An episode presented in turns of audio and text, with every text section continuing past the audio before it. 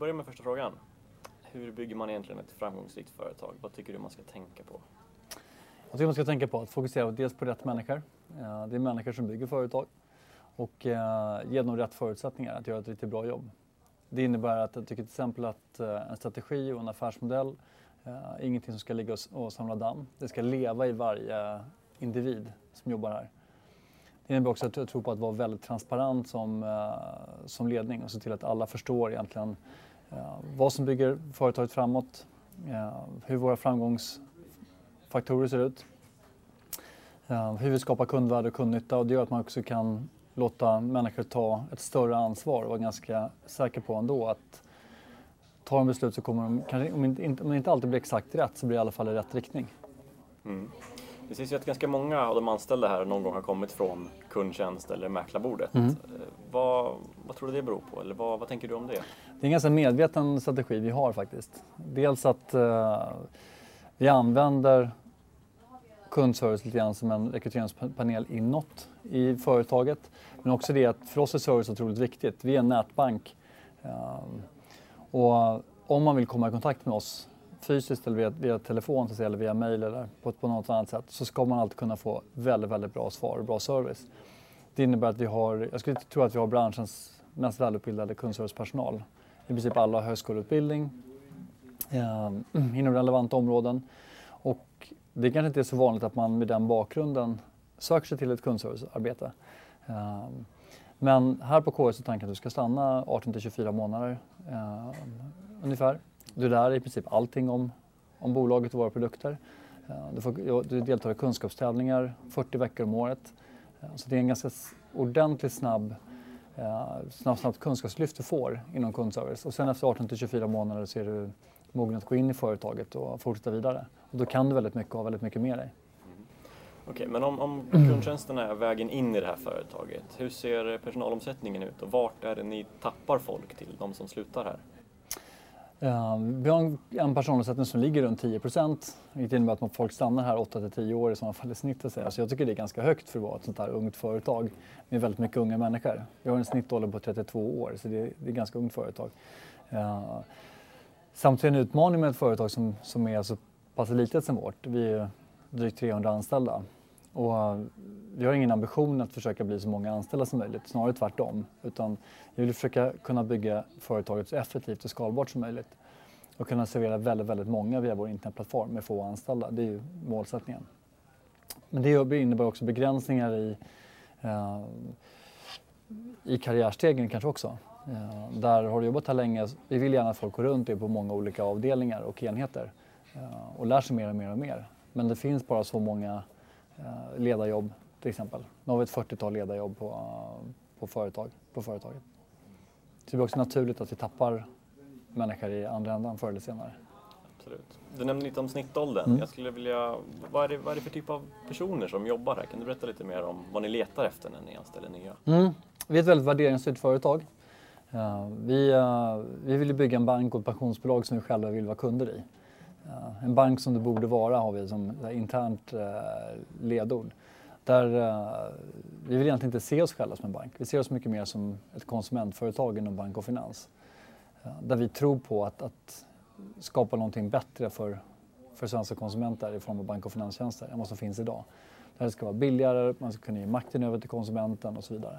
Så att någonting vi letar efter det ett är människor som tror på det vi tror på. Vi gillar inte riktigt banker, om man ska vara helt ärlig.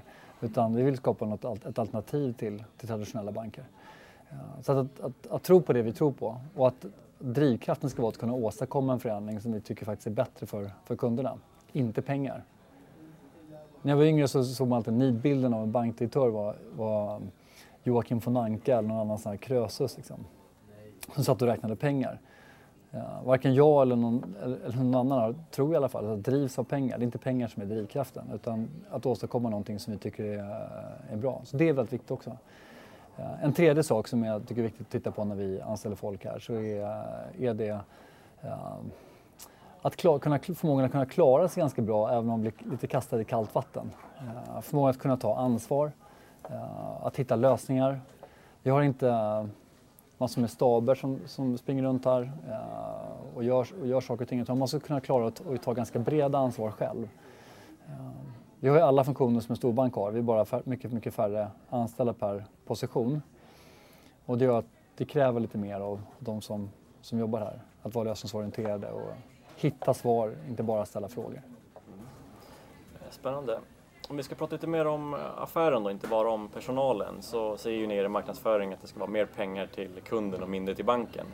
Är inte det ganska dumt egentligen? Hur, hur har du tänkt att ni ska tjäna pengar? Ja, jag får ofta den frågan för det, eh, hela vår affärsidé och våra huvudstrategier innehåller lite grann av en paradox faktiskt. För att, att vi ska, som kund ska du kunna få mer pengar över till dig själv än hos någon annan bank eller något annat pensionsbolag. Och det levererar vi med lägre avgifter, det vill säga vi tar lägre, mindre betalt än andra. Uh, bättre service säger vi.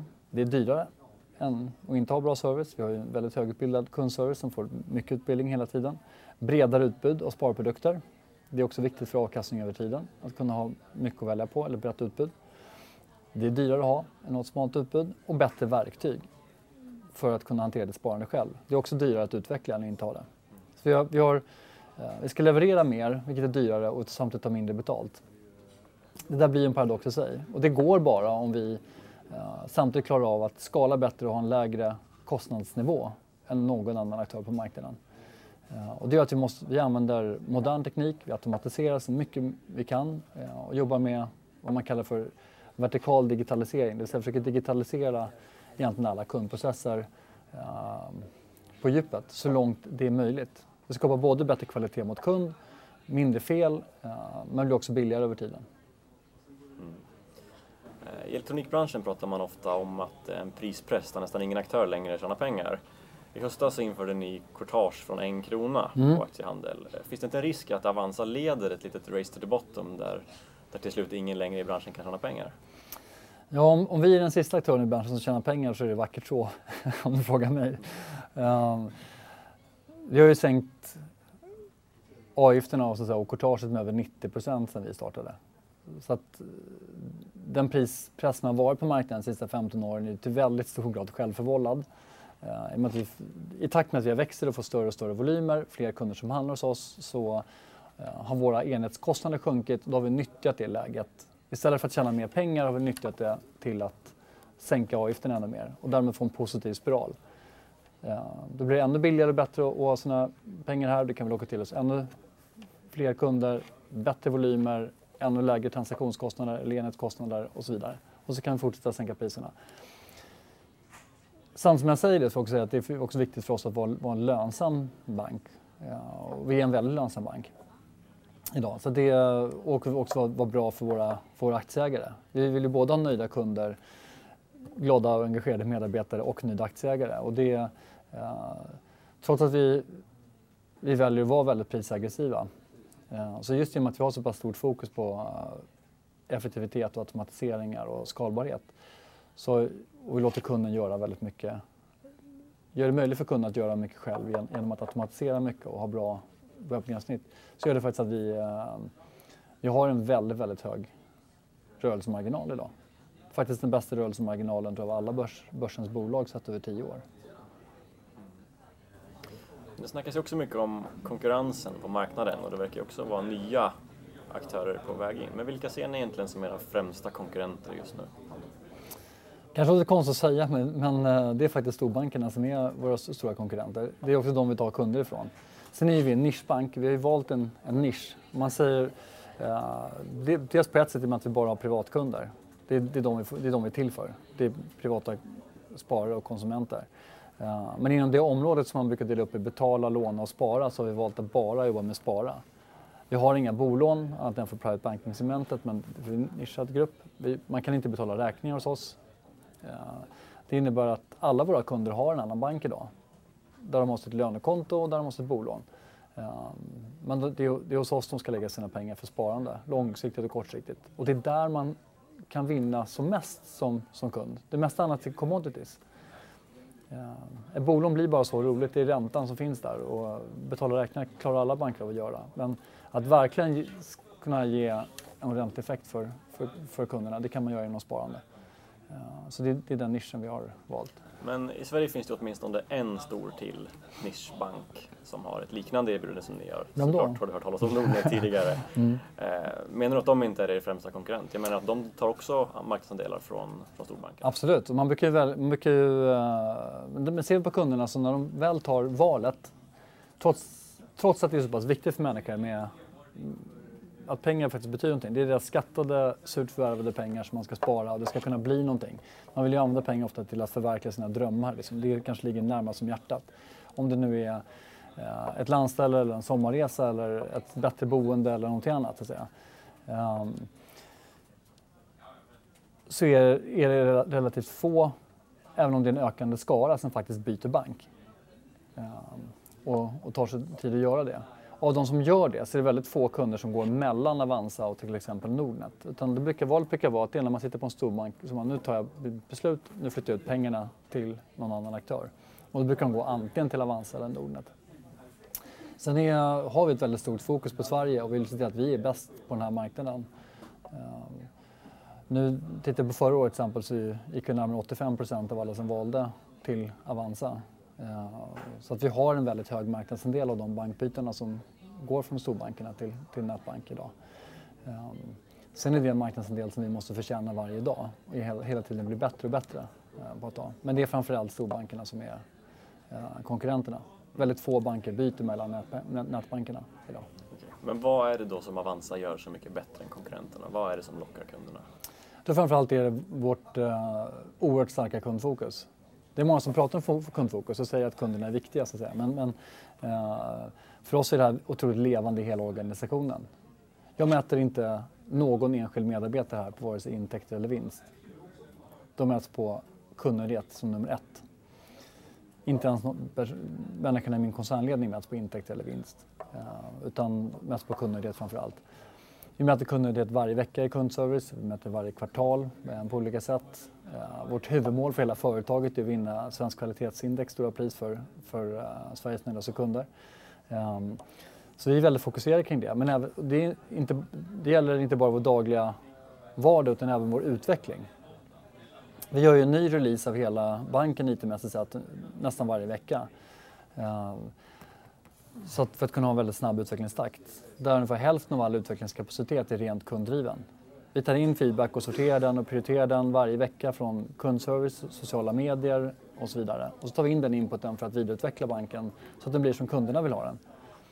Så det, vi lever väldigt mycket just med det. Det ligger som en stark del av vår, hela vår, vår DNA, vår själ. Eh, det tror jag, är, och det tror jag märks eh, faktiskt som, som kund. Jag hoppas att det märks som kund. Men det finns ju ändå en del konkurrenter på marknaden. Och eh, finns det någon konkurrent som du tycker gör någonting bättre än Avanza? Och i så fall, vad då? Jag tycker inte den här branschen kanske är den som vi tittar på mest. Det här är en relativt konservativ bransch. Eh, där vi ser, har ju plockat inspiration från många andra aktörer i andra branscher istället. Ehm, vi har kollat på Netflix eller vissa saker i vår systemarkitektur. Vi, eh, vår kundservicechef till exempel tittar på Zappos vad gäller kundservice som jobbar med skor. Ehm, vi har kollat på Ebay och Amazon vad gäller utvecklingen av eh, delar av våra kundgränssnitt. Eh, senaste två åren tycker jag det börjar hända någonting. Kanske inte så mycket i Sverige, men inte minst i USA och England inom fintech-industrin, alltså financial technologies, där en väldigt tydlig trend där är faktiskt digitala beslutsstöd. Där det finns ett antal aktörer som är, börjar göra riktigt intressanta saker.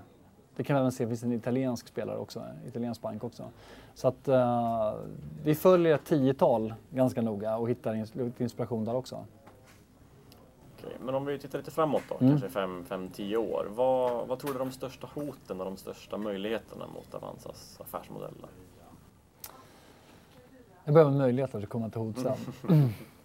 Ja, vi har hållit på i 15 år nu och det är, vi har fortfarande bara 2,5 procent av svenska sparmarknaden. Så vi är fortfarande väldigt liten, även om vi har en hög tillväxttakt. Det finns fortfarande väldigt mycket kvar att ta av, så att säga. Ja, ett par hinder för, för tillväxt historiskt sett har ju varit dels att det är bara ungefär 4 av 10 svenskar idag som känner sig bekväma att fatta sina egna investeringsbeslut. 6 av 10 är fortfarande rådgivningsberoende och betalar ganska dyrt för ofta relativt mediokra råd.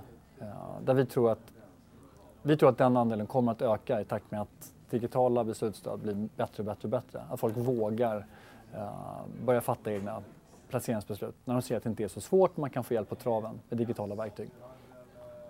Ehm, så det är en väldigt tydlig bit. Den andra biten det är, ju eh, vanans makt, att du har haft någon att ringa eller någon att gå till. Och du har bankkontor, det har varit nästan institutionaliserat med det här bankkontoret, bankmannen och så vidare. Det tror jag också håller på att försvinna ut. Jag tror att om ytterligare 15 år tror jag att det är väldigt få konsumenter i Sverige som överhuvudtaget går in till ett bankkontor. Jag tror att bankrelationen kommer bli allt mer och mer digital. Och då tror jag att det handlar väldigt mycket om, om att, att kunna förpacka och skapa det absolut bästa digitala gränssnittet i alla de kanaler som är viktiga. Där tror jag att vi har goda förutsättningar att, att uh, fortsätta vara en ledande spelare för att vi har lyft upp med det här. Vi är uppvuxna uh, med med internet så att säga. Eh, och det är vår, och alltid varit vår enda huvudkanal. Okej Martin, eh, vilka är de största hoten mot en affärsmodell? Vi lever i en förtroendebransch. Ja, om det är någonting vi ser att, att för att man ska sätta in sina, sina pengar hos en bank så måste man ha förtroende för den banken. Och det menar jag med att förtroende för att den är säker och trygg att, och att dessutom att den kommer att vara kvar även imorgon. Inte bara imorgon utan utan kommande 10 åren eller kanske kommande 50 åren om man sätter in sina pensionspengar hos oss. Så att för oss är förtroende en otroligt viktig del. Ja, vi är ju helt beroende av IT. Vi är ju en, en internetbank. Alla banker är beroende av IT. Vi kanske är till delar upplevs som, som ännu mer beroende av det eftersom vi inte har några fysiska kontor. Um, där tror jag att IT-säkerhet kommer att vara liksom, det är ett av våra viktigaste områden. Um, att se till att banken alltid är säker och framförallt upplevs som säker. Jag tror eh, ök, allt ökade brott inom IT-säkerhetsområdet. Eh, ehm, IT-relaterade bank, liksom bankrån eller personrån och så vidare. Stulna ID, digitala identiteter. Eh, den typen av frågor tror jag, där någonstans har vi en möjlig liksom, hotbild. Jag tror att det är någonting som vi eh, kommer bli tvungna att fortsätta investera ganska mycket i. Både vi som företag och vi som bransch faktiskt. Skulle folk börja tvivla på de digitala bankidentiteterna i Sverige så skulle hela branschen och hela samhället få ett ganska allvarligt problem. Om vi avslutar det här eh, partiet med lite grann om, om intäkter, då vill jag veta lite grann, vad är det för faktorer egentligen som påverkar hur, hur bra det går för Avanza? Är det börsuppgång? Är det, nu har vi ett ränteläge som är speciellt, är det politiska händelser? Vad är det som påverkar Avanzas intäkter? Vi har ju två stora intäktsben. Eh, det, det ena är räntenetto, det vill säga eh, hur vi, pengar vi tjänar på att kunna förränta människors så att säga, kontanter här. Det vill säga vi lånar ut dem till eh, kanske över natten eller sätter dem på bostadsobligationer och, och annat. Ehm, så att hur vi kan förränta folks pengar är också väldigt mycket beroende av marknadsräntorna. Nu har vi minusräntor i Sverige, så nu får vi betala för att ha för att folk har pengar på kontot här. Um, det är ju långs alltså långsiktigt sett så skulle det vara en ganska, ganska tuff situation om det var minusräntor för all, för all evighet. Så ja, den andra stora ja, intäktsposten är ju handelsintäkter. Det, det kostar inget att vara kund där, så man betalar bara när man faktiskt gör någonting. Ja, och den är ju också ganska börshumörsberoende. Så man kan säga att det är relativt mycket väderlek som, som påverkar. Sen brukar de här gå emot varandra. Så att under perioder med låga räntor ja, då brukar vi få högre inflöden ja, och det brukar vara en mer positiv börs. Pengar brukar flyttas till aktiemarknaden. Så då har vi högre handelsintäkter men kanske lägre ränteintäkter. Medan i det högre räntelägen brukar och det kan också vara så då lägre börsintäkter för att, för att börsen är tråkigare ställe att vara på och folk köper mer räntor. Så att de har gått ganska mot, motverkande.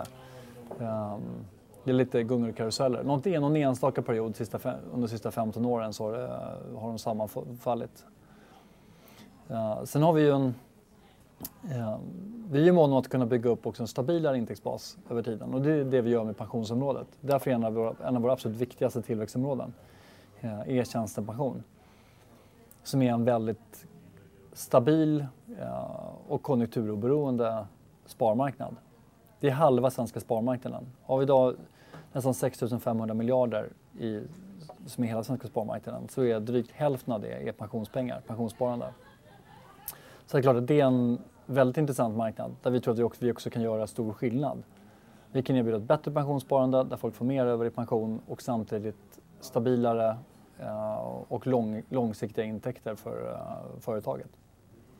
Okej, men den frågan som alla ställer sig då, när blir Avanza en fullservicebank? Jag är inte säker på att vi kommer behöva bli en fullservicebank. Vi kan säga att vi är väldigt stolta över att vara en nischbank. Eh, det vill säga att vi kan, vi kan bidra med väldigt mycket värde. Jag har också sagt att vi ska, ska inte gå in och, i något nytt område där vi inte kan skapa en rejäl kundnytta. Där vi inte kan tillföra någonting till marknaden. Vi säger att den dag vi inte tillför någonting till den här marknaden, då kan vi lämna in tillståndet och, och gå hem. För det, vi är här för att, för att skapa förändring eh, för, och kundernas vinning. De, idag tycker jag marknaden gör ju bolån och lönekonton relativt bra. Sen är det så att, att tiderna förändras också. Eh, om för, för ett decennium sedan så var det väldigt stor kontanthantering i Sverige. Folk använde kontanter i stor utsträckning. Det håller på att försvinna. Det kommer fram digitala betalningslösningar och annat som gör det mer effektivt och eh, smidigt att hantera egentligen kontantflöden och betalningar. Eh, det gör att med tiden så kommer det bli mer och mer intressant för oss att gå in på det området. Dels för, att, det inte är förknippat med de kostnader som fanns där förut med alla kontanter. Eh, dels för att jag tror att vi kan addera tjänster som, faktiskt, som kan tillföra kunder och tillföra något nytt på marknaden som inte fanns där innan. Vad gäller bolån så är det någonting som vi har gått in på, lite, vi har smygit oss in i ett litet hörn av marknaden genom att använda en del av vår växande överskottslikviditet att låna ut till, till bolån. Det här är en begränsad mängd pengar vi kan låna ut. Men där har vi skapat en produkt som, där vi på ett väldigt tydligt sätt tillför värde. Därför vi skapar en, en mycket bättre produkt för ett segment som är ganska konventionellt idag. Um, för att bli en bred bolånebank så är det en helt annan affär. Det är mycket mer kapitaltungt uh, än vår övriga affär. Um, och den är jag högst osäker på om vi ska ge oss in i, även om så att säga, tiderna förändras. Om vi ska prata lite om dig då Martin. Mm. Vad är det som lockar med att vara VD egentligen? Varför har du inte bara vanlig anställning? Ja, jag är ju anställd VD så det är den bästa av två världar. Då. Uh, till skillnad från ifall det var eget företag. Uh, jag har haft en dröm att bli, att bli VD. Uh, jag ser väl det här som att det här är ett, uh, jag har ett uppdrag som jag vill genomföra. Jag är inte VD, jag är Martin som har ett uppdrag att, att driva den här banken och göra det på så, på så bra sätt som möjligt. Sen, uh, sen är vd inte att man, man bara är för man vill vara det utan man får, får förtjäna det förtroendet att säga, och bli, bli tillfrågad och så hoppas på att man, man duger och gör till ett bra jobb. Men jag gillar att påverka, jag gillar att förändra och jag gillar att skapa resultat. Det är det som driver mig. Uh, och försöka skapa något som jag tycker är bättre än det jag tog över så att säga. Uh, och det måste vara inom områden som jag tror på. Jag har varit kund själv i sju banker och sex pensionsbolag och jag har aldrig varit speciellt nöjd. Flera gånger har jag känt mig lite så lurad eh, och aldrig riktigt gillat sektorn. Jag har däremot varit kund i Avanza i tio år. Så att, uh, jag hade nog inte, inte tagit ett sånt här uppdrag från någon annan bank än Avanza. Därför att det finns en värderingsplattform här och drivkrafter som passar väldigt väl ihop med mina egna. Men om du inte hade varit i den här branschen då, vad hade du, vart hade du varit då? Jag har ju varit i ganska många branscher eh, historiskt sett.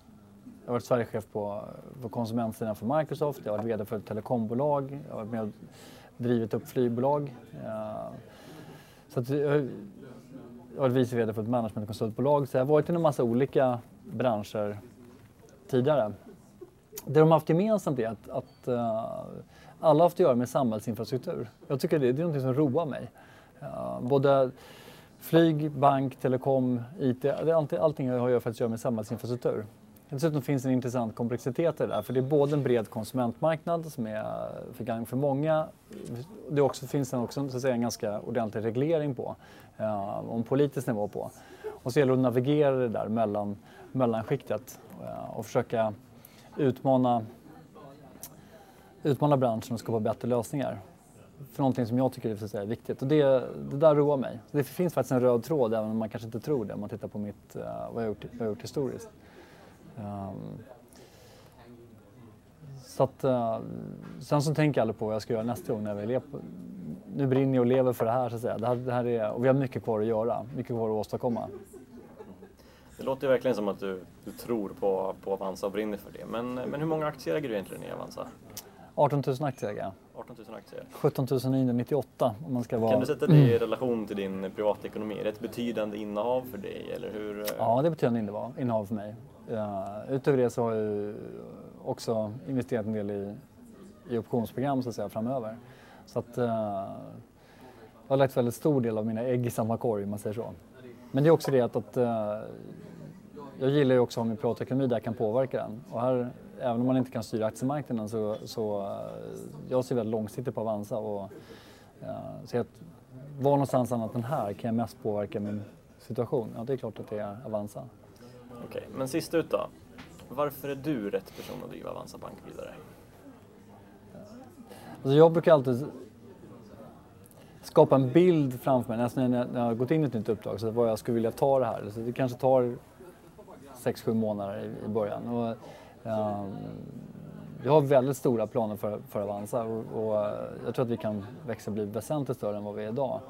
Um, jag tycker vi är långt ifrån färdiga med, med den resan och vi ska kunna åstadkomma på, på svensk finansmarknad mot privatkonsumenter. Um, sen är jag en person som är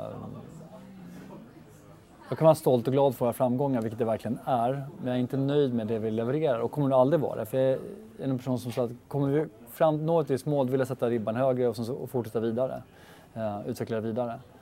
Uh, sen även om jag inte gillar banker och försäkringsbolag, förutom vårt eget, men, uh, så är jag ganska road av siffror och jag är road av privatekonomi. Jag har mina första kurser i optionshandel när jag var 25 år och Stockholm ON startade. Um, och alltid var ganska kul med investeringar och placeringar. Uh, men jag tror att det är en fördel att jag inte drivs av pengar.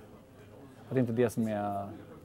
Att jag inte gillar att sitta och räkna pengar utan att jag, jag gillar att åstadkomma saker och ting. Alltså skapa någonting som är bättre än det, än det var innan. Och att göra det tillsammans med andra människor. Spännande Martin. Jag får tacka för att du tog dig tid att träffa mig. Tack själv. Tack.